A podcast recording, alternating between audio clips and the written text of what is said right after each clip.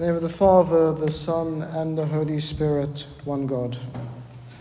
Very few people will think they are doing or saying the wrong thing. When we speak, we think we speak truth. We think we speak justice. We think we speak because we care. And many times that is the case. We think we speak justice. I'm sure the people today who convicted our Lord were speaking out of a sense of zealousness. They thought they were protecting their faith against this man who they didn't understand. The people who captured him thought they were capturing this man because he was creating disturbance and threat. The people who crucified him thought that they were doing good and doing the will of God. The people who executed him thought that they were doing the right thing and followed through right to the end. And yet, in each one of these examples, we know that they were not doing the right thing. Now, it's easy for us to judge here because today we know who the Son of God is, we know why he came, and we know that he was here as our Savior. We understand that everything was done was complete injustice, and so we can judge them. But rather than judging them, I think we should do this. We should make sure that we do not fall into the same trap. You see, we can't change what happened 2,000 years ago, but we can certainly change what might happen today and from this day on. Of course, we see ourselves as condemned and misjudged. We see ourselves as persecuted and misunderstood.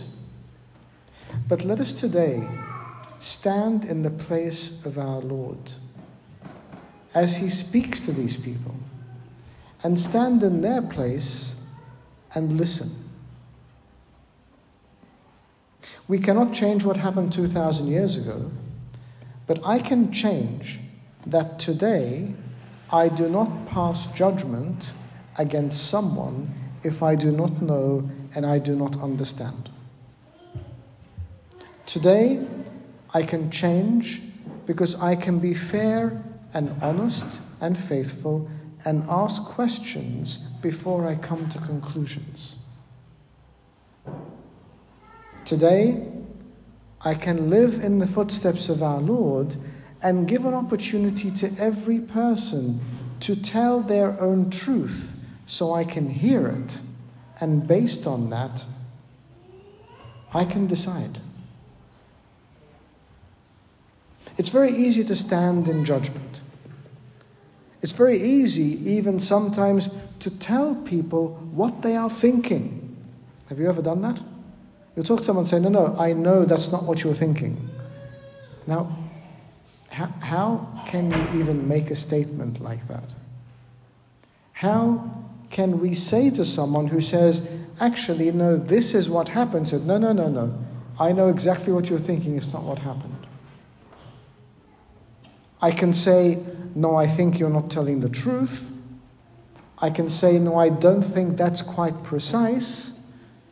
But I cannot say, no, I know what you are thinking. Because in fact, we do not always know what others are thinking. We can guess, we can make an educated choice, we can make a judgment based on experience, but we never know. We think we know. In today's gospel, our Lord heals a man. He heals a man. And yet, what they say to him is, You've done this through the power of Satan. A man comes to him. He is tormented in spirit by demons. He is limited physically by being blind and mute. He can't express, he can't see, he can't communicate. our Lord removes him from this captivity, breaks the shackles of his spiritual and his physical imprisonment, gives him freedom. And yet people judge him for that.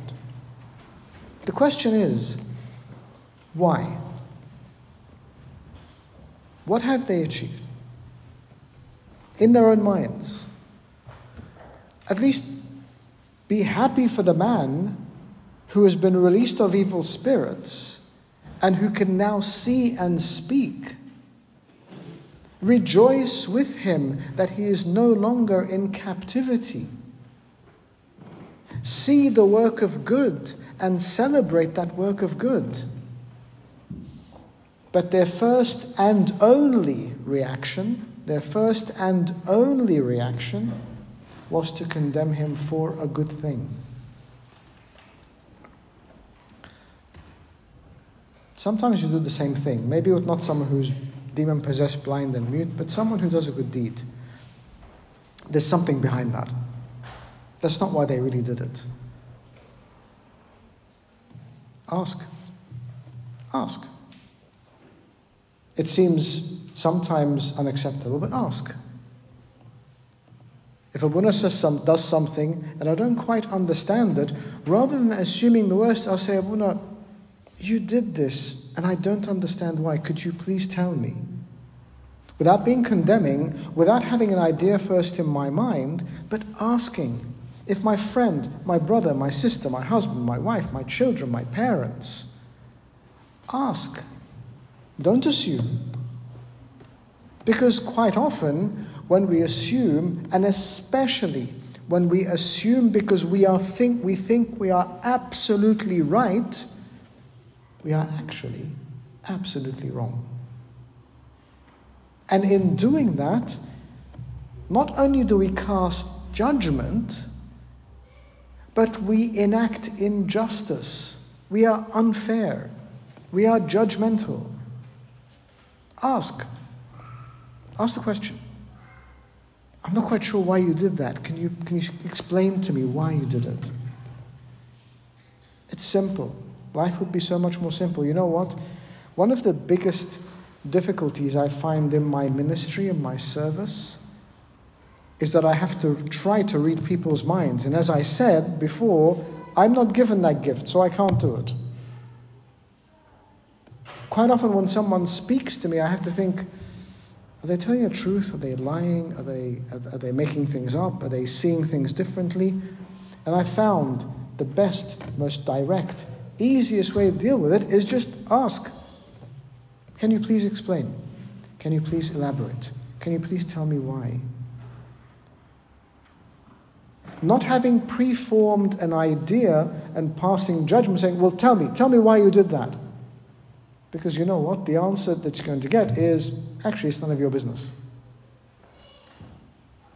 But if I gently and kindly and graciously say, I am genuinely trying to understand. I'm not condemning you, I'm not judging you. I am genuinely trying to understand. Could you please tell me? More often than not, you will get the answer you need. And you will, have, you will stop having to put so much energy into telepathy and reading minds. You will stop having to judge people and judge their actions. And often, you will actually end up knowing the truth, which is what we all want. Our Lord says the truth sets us free. If these people had said to our Lord, Lord, how did you do that? How did you do that? they would have given themselves the opportunity to hear from the incarnate word about the account of salvation and may have had their lives saved. And not only the demon possessed man who was blind and mute, not only would he have been liberated, but they would have been liberated. The truth sets us free. We have every right to we must seek the truth. But seek it without passing judgment first. So today, as we stand, let us pray. Let us pray that we may be those who live the truth. Let us pray that we may be those who are just in our dealings. Let us pray that we may be those who ask, just so that we know, and that in knowing we are comforted, and in our comfort we are set free and liberated from doubt. Our Lord Jesus Christ came as light into the world that the world may see his light and be liberated. Let him be the light of our world. Let him expose darkness. Let him expose lies. Let him expose injustice. But let us first ask the questions based on that light. And so that we do not fall into the trap of those of whom we hear today, who see a good, kind, generous, miraculous thing and for some reason condemn it,